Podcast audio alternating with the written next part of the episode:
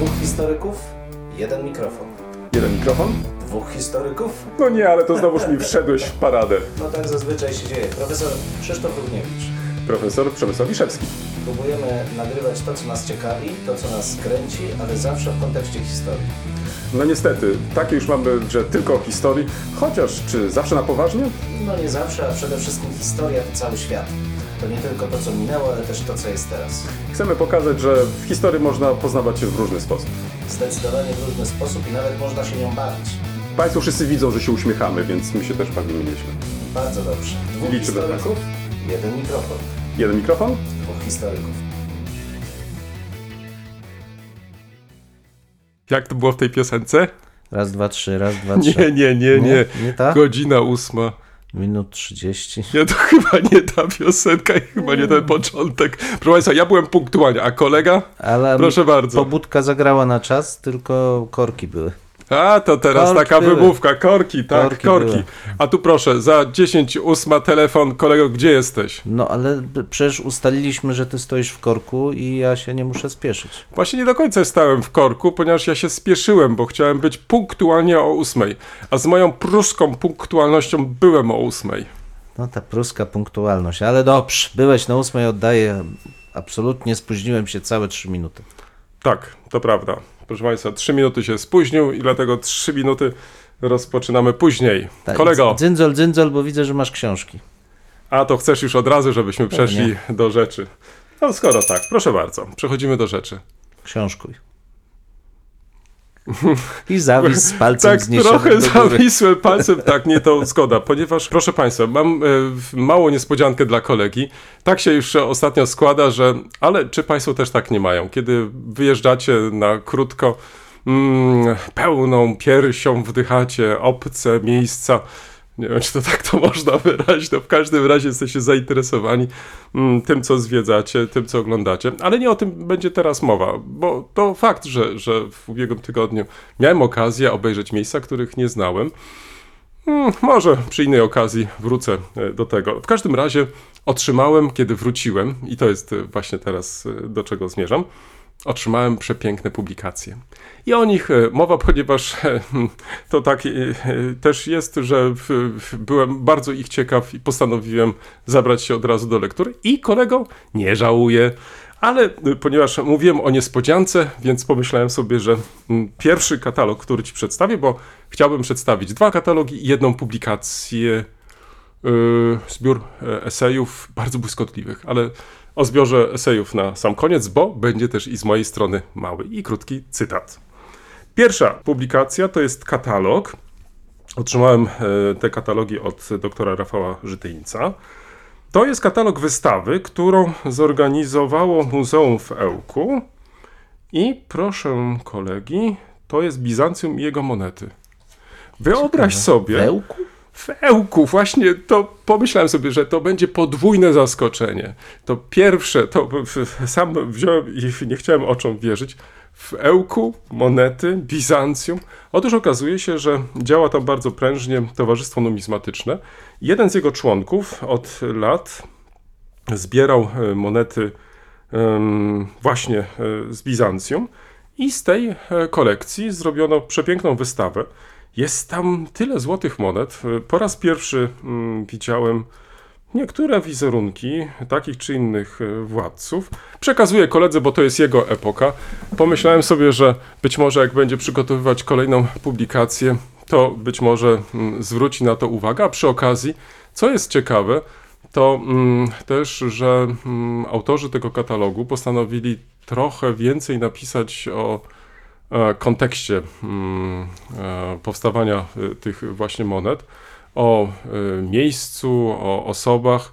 Także oprócz tego, że mamy mm, opis każdej z tych monet, to wcześniej ten opis jest poprzedzony taką bardzo ładną historią, która nam przypomina. mm, Myślę, że e, dla, dla specjalistów to jest nic nowego, ale zwłaszcza dla osób zainteresowanych e, historią, to może być bardzo ciekawy taki wstęp też do e, regionu, do historii i trochę przypomnienie może lekcji e, historii ze szkoły. Kto wie. Ale Tak, jest przepięknie wydany, wydanie. prawda? Tak, bardzo ładna, nieduża książeczka, ale no, ciekawym takim popularnym wstępem, bardzo fajnie. e, przedstawione też monety, które są na wystawie. Nie, duży szacunek, naprawdę bardzo fajnie wygląda. Bardzo proszę. Tak sobie pomyślałem, że tutaj to będzie małe zaskoczenie dla kolegi, a przy okazji, jak będzie miał przerwę, to będzie mógł sobie w tych szarych dniach, które nas czekają teraz e, w następnych A może to jest jakiś sposób na tygodniach. nasz budżet, żeby te solidy No, kompletować? to w, być może w, to raczej jest pytanie do miasta i do muzeum. E, Być może oni chyba już wcześniej wpadli na taki pomysł. Nie wiem, czy to będziemy jakoś oryginalni. No. Ale drugi katalog. e, Drugi katalog myślę, że może zainteresować e, sporo naszych słuchaczy i słuchaczek. To jest katalog poświęcony mm, jednemu z pisarzy, który właśnie urodził się e, w Ełku, pisarzy niemieckich e, XX wieku, Siegfrieda Lenza. Wielu osobom nie muszę przedstawiać tego mm, pisarza. Ten katalog składa się z kapitalnych esejów e, historyków, e, historyków e, literatury, ale także dziennikarzy, czy też wspomnień. Bardzo dużo ilustracji, mało znanych, także e, z odwiedzin pisarza e, w Ełku. Ale to, co mnie zainteresowało w tej publikacji, mm, to trochę będę polemizować z tytułem. Mianowicie mm, jest to publikacja, która mm, ukazała się po polsku i po niemiecku. I dla niemieckiego i dla niemieckiej wersji zaproponowano w tytuł Annäherungen. Ja bym to tłumaczył jako zbliżenia. Hmm. Natomiast em, uznano tutaj em, autorzy tego katalogu, że powinno być spojrzenia. E, przybliżenia, Przybliżenia, nie? prawda? Też mi się tak wydaje, Mhm. więc tutaj może nie do końca te spojrzenia e, Anny Jerungen. Przy okazji przypomnę, że przed wielu laty na naszej uczelni ukazywało się czasopismo e, Zbliżenia, stąd to też skojarzenie Anny Jerungen. No i takie też tłumaczenie. Ale niezależnie od tego, to, to oczywiście to jest te, te, tylko jakiś margines marginesów, o, o czym teraz chciałem wspomnieć. Mm, Przypomnę, Siegfried Lenz, spojrzenia Anny Jerungen. Jest to wystawa, którą prezentowano w 95. rocznicę urodzin pisarza. Mm, w- Redaktorami, e, ale także i autorami tekstów e, tego katalogu są Jakub e, Knyżewski i wspomniany już przeze mnie wcześniej Rafał Żytyniec. Mm, Przekażę koledze. Dziękuję. W tym czasie niech sobie ogląda, kiedy ja tak sobie mówię. Jest ostatnia książka, na którą zwróciłem uwagę. Pięknie dziękuję profesorowi Maciejowi Górnemu, bo zrobił mi ogromną e, radość, ale też sprawił mi wielki prezent, przesyłając swoją najnowszą książkę. Za co mu w tym miejscu dziękuję. Słuchaj, czy ty czasami też tak masz, że em, sięgasz po książkę i tak, to prawda, okładka już intryguje, więc to jest coś, co sprawia, że e, tą książkę chętnie otwierasz. Ale później czytasz pierwsze zdania i, takie, i masz takie wrażenie, hmm, jak on to napisał? E, Jakie światy on przede mną otwiera? I już nawet w pierwszym akapicie. Pozwól, że przeczytam ci e, dwa, trzy zdania wstępu, zanim e, przejdę do omówienia króciutko książki. Mm. Pierwsze zdanie. Pisze autor Maciej Górny. Co wiemy o polskiej drodze do niepodległości? Po kilku latach intensywnego celebrowania stulecia odzyskania wolności mogłoby się wydawać, że całkiem sporo. Problem w tym, że świętowanie i upamiętnianie wcale nie musi mieć dużo wspólnego z historią. Rytuały służące społeczeństwu, a kiedy się zużyją, to już tylko władzy, tu i teraz. Są odbiciem bieżących potrzeb i dzisiejszych wyobrażeń o przeszłości. A co jeśli ta, a jeśli tak naprawdę było inaczej? Słuchaj, no to jest pierwszy akapit, no i co robi e, głodny wiedzy czytelnik? To po prostu czyta kolejne akapity i nie może się oderwać od lektury. Świetnie napisana książka. E, Kiedyś to się określało e, tego typu literaturę błyskotliwa. To jest taka, która Ale opowiedz wreszcie o czym. E, Ale zanim przejdę może do tego, o czym chciałem ci oddać trochę takie wrażenie, to znaczy mój entuzjazm dla książek, które są mądre, które mm, są inspirujące, które poprzez zawartość powodują, że no jest ten efekt aha.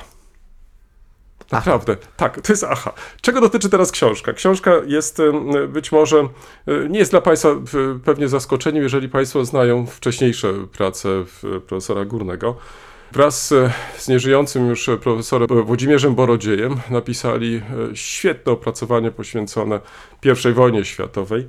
To, co jest charakterystyczne dla ich e, pracy, nasza wojna, to przede wszystkim, bo po takim tytułem się ukazała, mm, to przede wszystkim e, taka panorama Europy, świata w tych przełomowych latach, czyli nie tylko sama pierwsza wojna światowa, ale także okres poprzedzający pierwszą wojnę światową i pierwsze lata po pierwszej wojnie światowej na tle europejskim.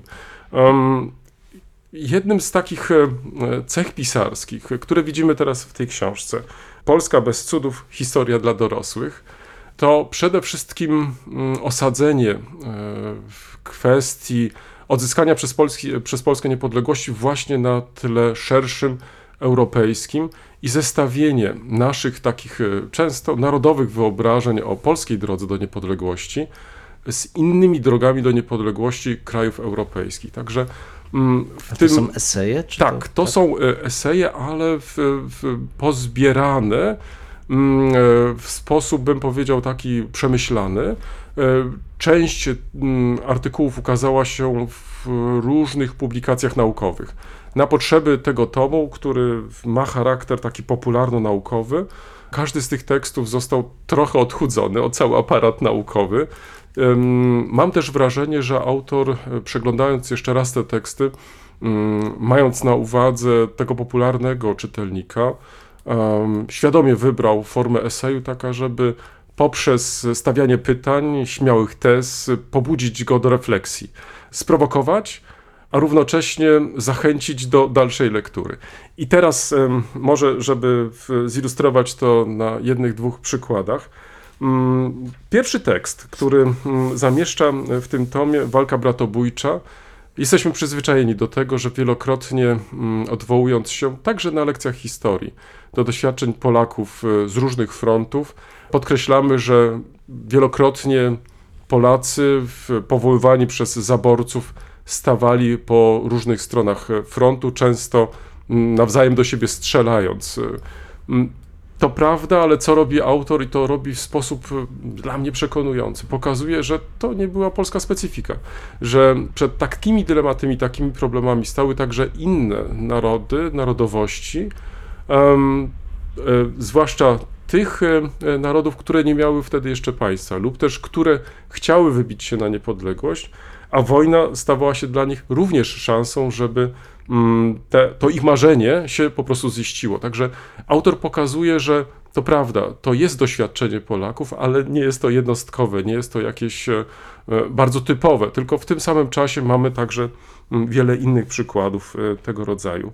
Mm, Inny ciekawy tekst, który godny jest polecenia, to na przykład sprawa niemieckiej polityki wobec Polski, czy też inaczej, wobec sprawy polskiej podczas I wojny światowej. I tutaj też autor burzy z naszymi takimi obiegowymi e, przeświadczeniami, że chciano nas tylko spacyfikować, że, że traktowano to wszystko instrumentalnie, że mm, tak naprawdę ta polityka niemiecka była bardziej zróżnicowana. Ona e, w, w, miała różne zwroty i o nich też e, autor w tym tekście pisze. Ale pisze też o roli i znaczeniu naukowców podczas I wojny światowej.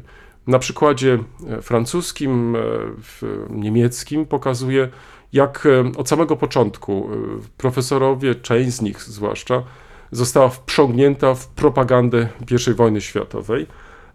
Ale to też nie był jakiś taki szczególny przypadek, bo także i mm, polscy e, naukowcy w tym uczestniczyli. Ale mm, to, na co chciałbym e, Tobie, ale także i Państwu zwrócić uwagę, bo e, mm, podczas tych naszych wcześniejszych rozmów wielokrotnie roz, tutaj poruszaliśmy temat relacji między nauką a polityką i czy politycy mogą się czegoś od nas nauczyć i nawzajem, to znaczy, czy my też wyciągamy jakieś wnioski z, z kontaktów, relacji z politykami. Autor kończy ten swój tekst, e, z kim walczymy, e, ze znakiem zapytania, między innymi taką konstatacją, i tutaj chciałbym przytoczyć e, ten fragment, a jednocześnie pokazać to, o czym po powiedziałem wstępnie, że jest to bardzo błyskotliwe ujęcie. Jest to próba takiego pokazania, że mm, to, co się działo w przeszłości, może ma pewne podobieństwa do czasów współczesnych, Nie można tego oczywiście przekładać jeden do jednego, ale, ale no, historia też trochę jest e, mm, e, taką nauką, gdzie te zestawienia, porównania są tutaj takie oczywiste, ale nie zwalnia to nas, niezależnie już od tego, czy to się zgadza, czy się nie zgadza, żeby poznawać tą przeszłość, żeby po prostu mm, także mm, starać się poznawać różne okresy e, w historii, po to, żeby, no tak mi się przynajmniej wydaje, po to tylko, żeby mm, nie tylko zachować pewną ciągłość, ale też, żeby na ile to jest możliwe, mm, no nie poddawać się też propagandzie, która także i dzisiaj jest e, obecna w Polsce, czy też w innych e, krajach. Autor pod koniec wspomnianego tekstu pisze, co następuje. I tutaj w, tak wygodnie, bo to będzie taki troszeczkę dłuższy fragment. Już czytam. Romer, profesor, ten od geografii i od granic, i inni naukowcy na gościnnych występach w Paryżu rychło się przekonali, że służba w charakterze, w charakterze eksperta delegacji na konferencję pokojową wiąże ich ze sobą ściślej niż wcześniejsze dramatyczne wydarzenia. To nowe doświadczenie wymazywało stare konflikty, rysując nowe linie podziałów. Przekonaniu tych utwierdził ich zwierzchnik polityczny, szef delegacji. Ich zwierzchnik, tak, polityczny szef delegacji. Romer wspomina jedno z mniej przyjemnych spotkań z Romanem Dmowskim, który zamiast podjąć rzeczową dyskusję z polskimi specjalistami, zaszokował ich krótką sentencją. I tutaj ten cytat. Mąż stanu nie ma czasu sprawy studiować. Koniec cytatu. Geograf zanotował, jak, fatalny, jak fatalnie wrażenie zrobiło zachowanie męża stanu na zgromadzonych naukowcach, których traktował jak dzieci z dyplomami wyższych uczelni. Nie był to jedyny taki przypadek, lecz nowy język, w którym odzyskana ojczyzna zwracała się do swojej inteligentnej, intelektualnej, przepraszam, elity.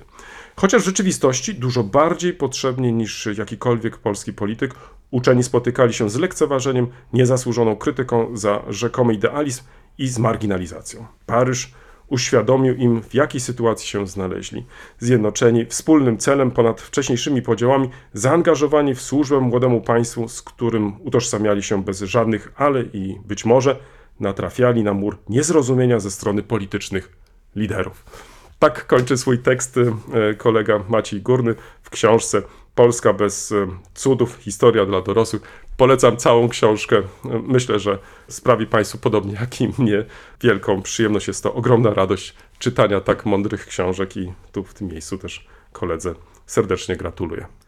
Proszę Państwa, Państwo musieliby to zobaczyć, ten entuzjazm, ten uśmiech na twarzy, ten rozwiany włos pod słuchawkami, po prostu nie, no. Ewidentnie jest to książka, którą trzeba przeczytać, sam jestem bardzo jej ciekaw. A jest też e, pięknie wydana przez wydawnictwo Agora. Ale też e, nie ma niestety, tak jak to na co zwracaliśmy ostatnio, nie ma po prostu em, naszego ulubionego. Nie ma, takiego, no nie ma zakładeczki. Nie ma zakładki, nie ma, nie ma po prostu tasiemki. Drodzy wydawcy, zwracajcie na to uwagę. Tak, Mm, tak. Tu kolega może potwierdzić, że nie tylko są notatki w książce, ale także i papierowe zakładki, Tak jest. No, ale one się gubią. No. Tak. Ale bardzo, bardzo naprawdę ładnie wydana, choć taki charakterystyczny dla Gory sposób, która mm, oszczędza na papierze, więc daje gorszej klasy papier, taki krem, no ale okej, to już nie wnikajmy. Naprawdę bardzo ładne wydanie. Bar- okładka z przedstawieniem Piłsudskiego jest niesamowita po prostu. Dobrze. Lektury kolegi. Y, Ja mam jedną i dzisiaj przygotowałem y, w sposób taki dla kolegi właśnie, żeby miał z czego pożartować, bo na telefonie mam. Proszę Państwa, idziemy, tak, kolega jest zwolennikiem nowych technologii, ja nie mogę pozostawać w tyle. Magiczny świat Ach, to zabytkowego. on tak to zinterpretował. Tak, brak fizycznego No, przy, książki. przy, przyniosę koledze jutro, Dobrze. zostało na biurku. Jeszcze raz podkreślę, magiczny świat zabytkowego wizytownika. O, Tak, i to Prodomo Sua, proszę Państwa, ta, ta publikacja, ale to nie dlatego, że ja jestem miłośnikiem zabytkowych wizytowników, ale dlatego, że jest to katalog z wystawy, która jest w naszym Muzeum Uniwersyteckim. Od strony rzeczowej, proszę Państwa, są to bardzo ciekawe mm, zabytki, no takie powiedziałbym e, znaki kultury i pamięci, czyli rzecz trochę chyba już słabo obecna w naszej e, kulturze. Mm, Takie malutkie pojemniczki na wizytówki, które się nosiło ze sobą, Ja jeszcze mam takie coś, ale w tej chwili większość już mam w telefonie, niestety, tych y, wizytówek. No, niestety. To jest, co, jest coraz gorzej, jest Ja coraz mam gorzej. trzy A no widzisz, a ja mam jeden telefon, nie w muszę różnym mieć trzech. formacie. No, no widzisz, no, kolega ma trzy telefony w różnym formacie, ja mam jeden. Nie telefony. Zaraz, zaraz. P- Ja nie zastałem kolego, tylko słucham cię uważnie, Ja więc wiem, e, wiem. nie, nie, nie. Ja mam trzy wizytowniki i faktycznie w, tak, tak. Tak, ko, Posiadam takie. samą wystawę oczywiście polecam. Nie jest e, ona jakaś nadmiernie duża, bo też i same zabytki są niewielkie, ale pozwala nam spojrzeć na mentalność elit. Co przedstawiały te elity na wizytownikach, czyli czymś bardzo intymnym, w czym chowano no, najważniejsze kontakty z otoczeniem, ale co było też takim sposobem na pokazanie siebie poprzez wyciągnięcie tego wizytownika, zaprezentowanie go. I to jest jakby jedna strona. Bardzo ciekawy, ładnie wydany w, ze smakiem dwujęzyczny polsko-angielski katalog, nieduży, ale co, dam, co dla mnie bardzo ciekawe, to fakt, że cały ten zbiór to prywatna kolekcja pana Włodzimierza Hermana i jego żony Beaty, a, a to postać zupełnie nietuzinkowa, e, nasz absolwent, em, skończył historię, Mhm. Potem skończył w szkołę teatralną, e, kierował w zespołem Kalambura w latach 60. W 70 roku bodajże wyemigrował pod wpływem no, już konsekwencji czystek e, antysemickich. No i rozpoczął pracę w teatrach w Kopenhadze i w Curychu z dużym, e, z dużym powo- powodzeniem. Dzisiaj odwiedza Wrocław. e, Byłem na otwarciu tej wystawy, zgromadziło się no, pokaźne grono elit intelektualnych Wrocławia lat 60. i 70.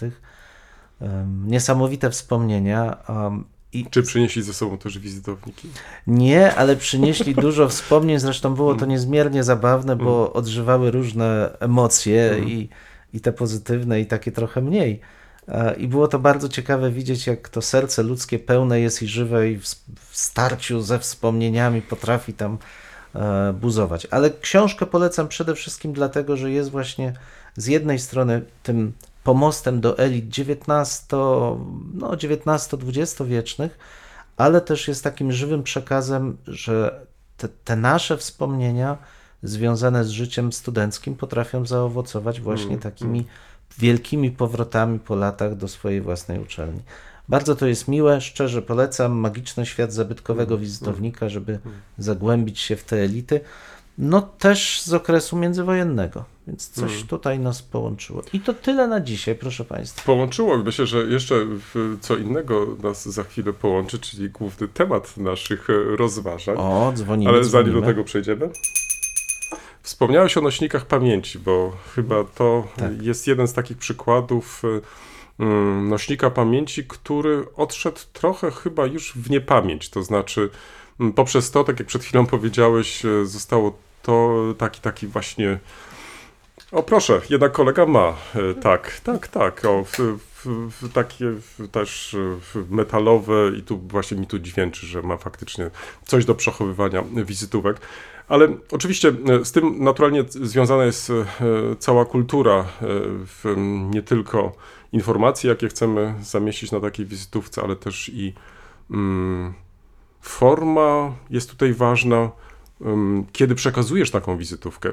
Przypominam sobie, kiedy byłem mm, wiele lat temu w, e, w Japonii, mm, to trochę byłem zaskoczony. E, Przed wyjazdem zwrócono mi uwagę, ażebym koniecznie zabrał e, ze sobą wizytówki.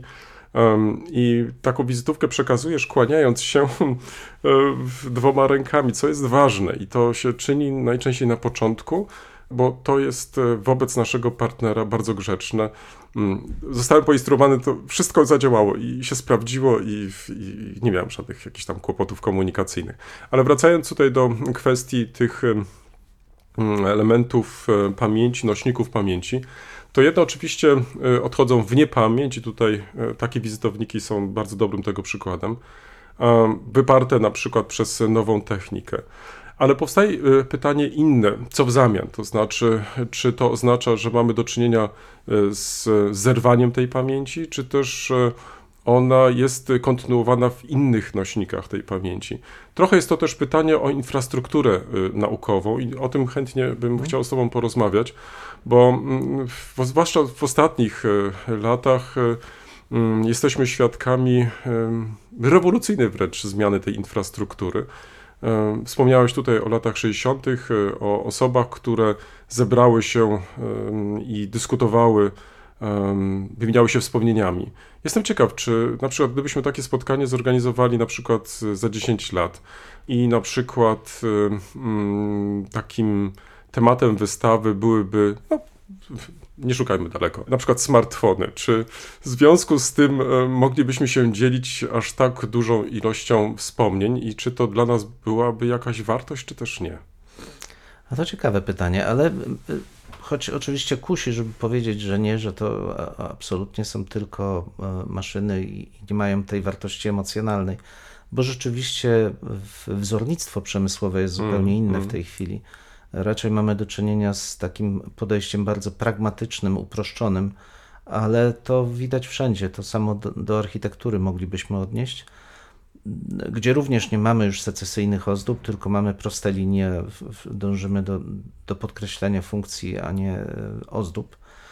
Ale z drugiej strony, czy to oznacza, że nie mamy emocji i wspomnień z tym związanych? No, kto korzystał z Nokii, ten wie, że te pierwsze e, telefony, czy z Sony Ericssona, Mm, z mm, Walkmanem, mm, tak, no, no, tak. no to, są, to są emocje i wspomnienia, więc ja uważam i tak też z, zawsze w swoich pracach podkreślam, że te mm, takie swo- swoiste punkty czy kotwice pamięci mogą przybrać najróżniejszy kształt i liczy się to, w jaki sposób i co jest powiązane, a, a nie tyle sama forma, choć oczywiście ta forma może zawierać czy pomagać zawrzeć szersze bądź węższe wspomnienia. Ale w przypadku telefonów chyba będzie coś innego, bo jednak dla telefonu ważniejsza niż forma jest treść, która kryje się w środku, więc ja wyobrażam sobie taką wystawę raczej jako formę, w której będą te telefony leżały, ale gdzieś na ekranach w przestrzeni będzie można ich zawartość przeglądać. Mm, mm. Jakie programy, jakie notatki ktoś e, zawarł w tym telefonie. Zgoda, więc to jest ta kwestia też tej interakcji, to znaczy mnie Mhm. się wydaje, że jednak jest generalna różnica między takim Mhm. wizytownikiem. Ten wizytownik był pewnie przez lata pielęgnowany, to znaczy Tak. pojawiały się nowe karty, Mhm. musiało być zrobione miejsce, w, w, być może stare były usuwane, nowe przychodziły i tak dalej, i tak dalej, ale to było spotkanie, to znaczy Mhm. była, było to też spotkanie z konkretną osobą. Mogliśmy sobie w, na przykładzie tego kartonika wyobrazić, z kim mieliśmy do czynienia. Natomiast Mhm. y, posiadając kolejną wersję smartfona, jesteśmy w stanie to zrobić. Mm, może wirtualnie w jakiś Mhm. sposób, ale nie ma tutaj tej interakcji. Zastanawiam się, co to będzie za chwilę dla nas oznaczać, y, bo zwróć uwagę, w- my możemy badać taki obiekt, bo, bo to równie dobrze, dzisiaj mamy przykład wizytownika, ale to równie dobrze może być inny obiekt muzealny, mm, który był gromadzony przez wiele dziesiątków lat i em, możemy bardzo dużo powiedzieć o tych obiektach. E, Możemy je zważyć, zmierzyć.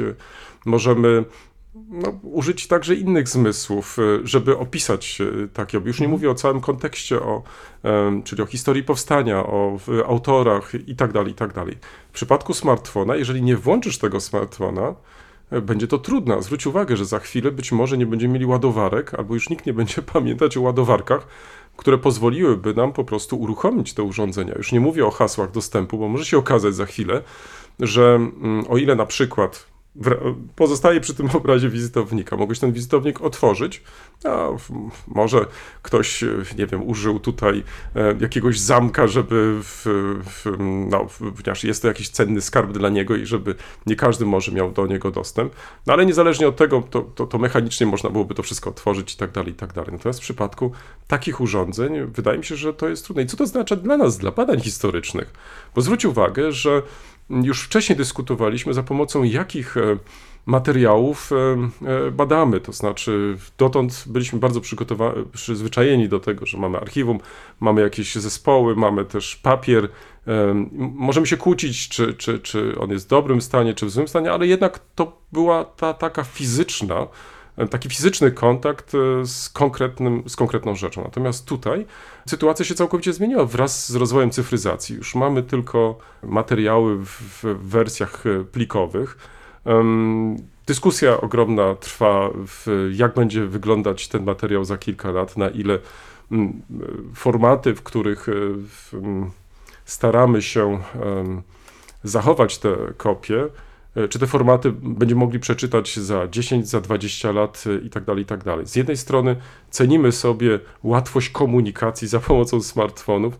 Cieszymy się, jeśli mamy e, źródła dostępne na przykład e, internetowo, ale czy to jest nasza przyszłość? No wiesz, ja w, patrząc z perspektywy tych no już dwóch, trzech tysięcy lat, mógłbym powiedzieć, że paradoksalnie tak wiele znów się nie zmieniło, bo mm, zwracasz całkiem słusznie uwagę, że w tym morzu informacji większość z nich jest niezmiernie ulotna. E, Po większości z nas e, pozostaną zapisy w księgach metrykalnych, trochę zdjęć, jeżeli, jeżeli wydrukujemy je sobie jakieś adnotacje urzędowe, no i właśnie smartfony, które pójdą na śmieci, dziesiątki zapisek statystycznych. Wiara w to, że Facebook będzie trwał wiecznie i przekaże, jest złudna. Wszystkie te informacje elektroniczne za wiek pewnie zostaną bardzo mocno przetrzebione i, i, i znikną. Ale spójrz w takim razie na średniowiecze, co po nim pozostało zabytki elitarne, te, które są trwałe i owszem, e, pozostałości materialne takiego życia e, codziennego, jak najbardziej w Badania archeologiczne i tak części, dalej. tak. tak. Mhm. Natomiast po zdecydowanej większości tamtych ludzi nie pozostało nic. Albo pozostały te elementy, które świadczą o życiu społecznym. E, Szczątki biologiczne też, jeżeli, jeżeli zostały. I ja patrzę na to trochę też i przez ten pryzmat. To znaczy, nie, e, nie, nie jestem przerażony tym, że bardzo wiele informacji właśnie ma charakter elektroniczny i choć łudzi nas tym, że będą wieczne, to tak naprawdę są ulotne i, w, i trudne do odczytywania. Już teraz, gdybyśmy mieli odczytać informacje z dużej dyskietki, To prawda. Mhm. to już byłby problem. A z bębnów, Tak. z taśmą Tak. magnetyczną, Mm. a karty perforowane, one są. Znaczy tylko... nie mielibyśmy urządzeń do tego, tym żeby właśnie móc mówię, e, tak. przeczytać. Mhm. I w, tak jak kiedyś nie utrwalano informacji, tylko zachowywano je w pamięci, tak teraz i owszem, tą pamięć mamy zewnętrzną, ale jest ona równie ulotna i równie zależna od tych nośników, które z kolei są, czy ma te- tej infrastruktury, która z kolei jest bardzo zawodna. Więc co pozostanie? Moim zdaniem paradoksalnie pozostaną trwałe nośniki niewymagające energii. To jest to, na co zwracam zawsze uwagę, że warto mieć wydrukowane jeden, dwa egzemplarze książki, żeby ona była w bibliotece, bo jest to dużo bezpieczniejsze niż przechowywanie czegoś, co jest ściśle zależne od energii, od technologii, które się ciągle zmieniają. Ale to oznacza, że raczej optujesz za różnymi nośnikami pamięci Tak. i taką dyzerfi, dyzer, Dywersyfikacja. dywersyfikacją tych właśnie nośników pamięci. Mhm.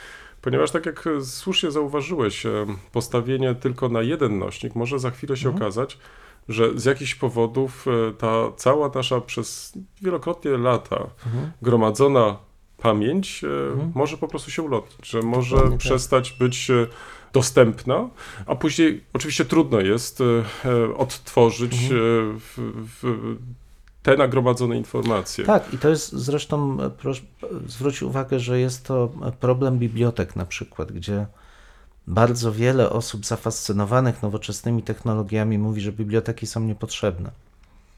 Ja uważam, że wręcz przeciwnie, biblioteki są niezmiernie potrzebne, bo pomijając już to, że kształcą umiejętności, których nie wykształci technologia cyfrowa wśród ludzi, czytanie książki analogowej Tak. jest czymś zupełnie innym, dużo bardziej skomplikowanym, jeśli chodzi o odbiór zmysłowy i rozwijającym niż czytanie nawet najlepszej wersji elektronicznej.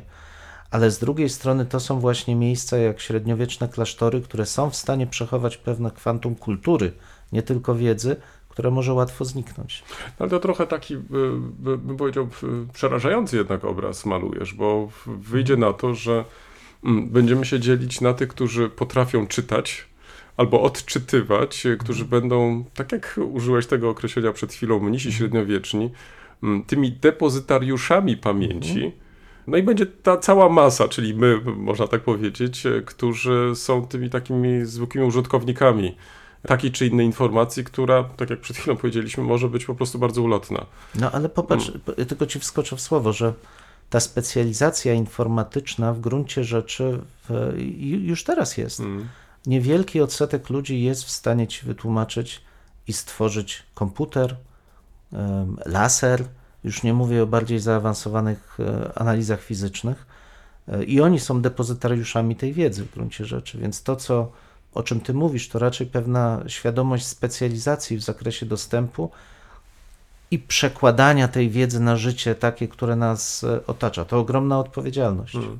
No tak, ale z jednej strony zwróć uwagę, tak jak e, wspomniałem o tym, nie bez powodu też wybrałem ten fragment o relacjach między polityką a naukowcami, że mm, może by też i e, być taka sytuacja, że z jednej strony mm, my sobie rościmy prawo do bycia w, w, tymi depozytariuszami pamięci, myślę tutaj o historykach, ale życie idzie inaczej, innym torem. Politycy też myślą inaczej. Czy to też nie oznacza, że to posiadanie informacji, przynajmniej jest takie obiegowe określenie, to to jest władza, no ale chociażby ta książka Macieja Górnego jest takim bardzo ciekawym przykładem, że mm, jednak powinniśmy e, nabrać takiego trochę dystansu, to znaczy, że to bombardowanie stałej informacji obrazami dzisiaj powoduje wrażenie ogromnego chaosu. Natomiast e, nabranie takiego dystansu, zwrócenie uwagi na być może rzeczy oczywiste, które jakoś tam obiegowo funkcjonują w przestrzeni publicznej, postawienie je pod znakiem zapytania no jest czymś takim dla nas bardzo naturalnym, ale czy to faktycznie często z tego korzystamy? No, mam tutaj duże wątpliwości, to znaczy, że em, z jednej strony, mając e, tą wiedzę w, o, w, właśnie w różnych epokach, o tym, jak gromadzono e, te informacje, z jakimi problemami wtedy się też borykano, to czy faktycznie wyciągamy właściwe wnioski? Bo my też uczestniczymy, chcąc nie chcąc, w tej całej rewolucji informatycznej i wręcz nawet bym powiedział, że mm, brak naszego udziału w, w tej rewolucji by oznaczał, że sami wyłączylibyśmy się z, z bardzo ważnego źródła informacji. To znaczy, pytanie natomiast, czy potrafimy em, znaleźć takie narzędzia, czy potrafimy w taki sposób a, badać e, te informacje, ażeby mm, za chwilę mogło się okazać, że one wchodzą w, do tego depozytu e, pamięci większej, to znaczy, że będzie się o tym pamiętać za 10, za 20, za 30 lat i takie wspomnienia, o których ty przed chwilą wspomniałeś, e, będą e, udziałem e, większej ilości osób. To znaczy, mm, czy to nie będzie też, e, też tak, że, że ta pamięć będzie gromadzona w maszynach, ale ona w żaden sposób nie będzie dla nas użyteczna, dla ludzi, którzy taką pamięć po prostu tworzyli czy tworzą. Kolega się tu uśmiecha. No. No nie, bo przypomniało mi się dwie, dwie co najmniej rzeczy. No, czy pierwsza rzecz powiedziałbym, że przemawia przez ciebie frustracja niewykorzystanego potencjału. I to jest rzecz charakterystyczna chyba dla większości naukowców, humanistów, e, którzy mają poczucie posiadania wiedzy i, i chcieliby się nią podzielić i chcieliby, żeby z tej wiedzy ktoś skorzystał, a cały świat mam niekoniecznie takie zdanie na ten temat, bo goni za, za innymi rzeczami. To jest jedna rzecz i za chwilę do niej wrócę, ale druga rzecz, jeżeli chodzi właśnie o to przetrwanie naszych e, głosów czy na, naszego dorobku dla przyszłości, to e, kolega nasz o, ostatnio znalazł takie, Bogusław Pawłowski, Mhm. znalazł takie bardzo ciekawe badania, nie jego, ale przeprowadzone od, odnośnie e, sławy pośmiertnej, gdzie Mhm, pokazał, że nie ma co na nią liczyć, bo generalnie ludzie sławni są za życia. Ja bym powiedział, że wynika to raczej z gry władzy niż z czegokolwiek innego. Za chwilę będziemy obchodzić e, święto wszystkich świętych. No i- To przynajmniej tradycyjnie jakoś tak próbujemy nawiązać Tak, do tak. e, historii tych zmarłych. No i, no i, i nie ma co liczyć, proszę nie Państwa, na sławę pośmiertną. Badania są dość Czyli pozbawił nas oczywiste. w jakichś takich... Nie, no nomnis moriar być może, ale to Ach. raczej przez najbliższą dekadę, półtora, a potem już nie. Musimy z kolegą porozmawiać, żeby jednak był nie, bardziej nie pognębiał nas. swoich badaniach. Ale, ale to nie były Też- jego badania. Też no. ewentualnie, żeby przytaczał bardziej takie optymistyczne. optymistyczne badania. Ale Dzisiaj jadąc e, właśnie na nasze spotkanie, e, słyszałem kolejną informację o katastrofach naturalnych w Stanach Zjednoczonych. Już nie pamiętam nawet w którym stanie. No i tak jest poważnie wypowiedziane przez redaktora, e, przeczytane słowa, że no niestety deszcze powodują powodzie, ponieważ ziemia pozbawiona lasów nie zatrzymuje, nie, nie zatrzymuje wody, która spływa po powierzchni. Tra, ta, ta, ta, ta, ta, ta, ta. Proszę Państwa, to, to jest wałkowane od kilkunastu co najmniej lat już w obiegu takim publicznym. To nie jest wiedza, którą tylko posiadają geografowie, ekologowie i nic. I to, i, I to jest dopiero deprymujące, ale z drugiej strony, właśnie tak myśląc o tym, co powiedziałeś, no to naszym zadaniem jest właśnie taką wiedzę utrzymywać, powtarzać, bo może w końcu kiedyś coś się zmieni. Przecież możemy wymienić co najmniej kilka takich przykładów, kiedy ludzie właśnie pod wpływem tej wiedzy zalesiają, dbają o stoki, starają się, żeby lasy utrzymywały tą małą retencję, żeby to rzeczywiście działało. I trochę tak jest z tym, co my robimy. Oczywiście, że zmienia się technologia przekazu informacji, mamy ogromny chaos informacyjny, mamy dużo złudzenia, jeśli, chodzi o poczucie tak, powszechności pewnych prawd, ale tym bardziej, tym ważniejsze jest, tym bardziej istotne i tym ważniejsze jest przywoływanie właśnie takich pytań, tych niebanalnych, stawianie ich, wstrząsanie trochę tą codziennością po to, żeby no jednak odszukać to, co jest ważne. Tym samym chciałeś powiedzieć, że jednak jesteśmy do czegoś przydatni e, społecznie. Że możemy że być. Tym, Czasami możemy być. także i w, em, politycy mogą e, zwrócić uwagę na e, badania, jeżeli naturalnie e, chcą, chociaż tutaj nie łudzimy się. Nie łudzimy się. Nie łudzimy się, tak, to prawda. Tak powiało lekkim smutkiem, ale myślę, że Nie, to myślę, wiesz, nie, nie każdy odcinek musi w, kończyć się w, pozytywnie. W, w, Ale nie, znaczy ja, ja nie myślę, że to jest negatywne. Ja, ja cały czas zachęcam, żeby patrzeć na to, co nas otacza z perspektywy tych minionych stuleci i tysiącleci, że, Mm. żeby wyzbyć się poczucia takiego absolutnej, wy, absolutnej wyjątkowości, że to, co wokół nas jest absolutnie wyjątkowe. Mm. Oczywiście, że w szczegółach jest, ale bardzo wiele procesów, które wokół nas zachodzą, możemy odnaleźć w przeszłości i możemy spojrzeć z dystansem właśnie Mm. na to, co się wokół nas dzieje, żeby więcej naszych emocji po, przeznaczyć na wsparcie, na współczucie, na współodczuwanie, na empatię, a mniej na przejmowanie się rzeczami, które i tak się wydarzą.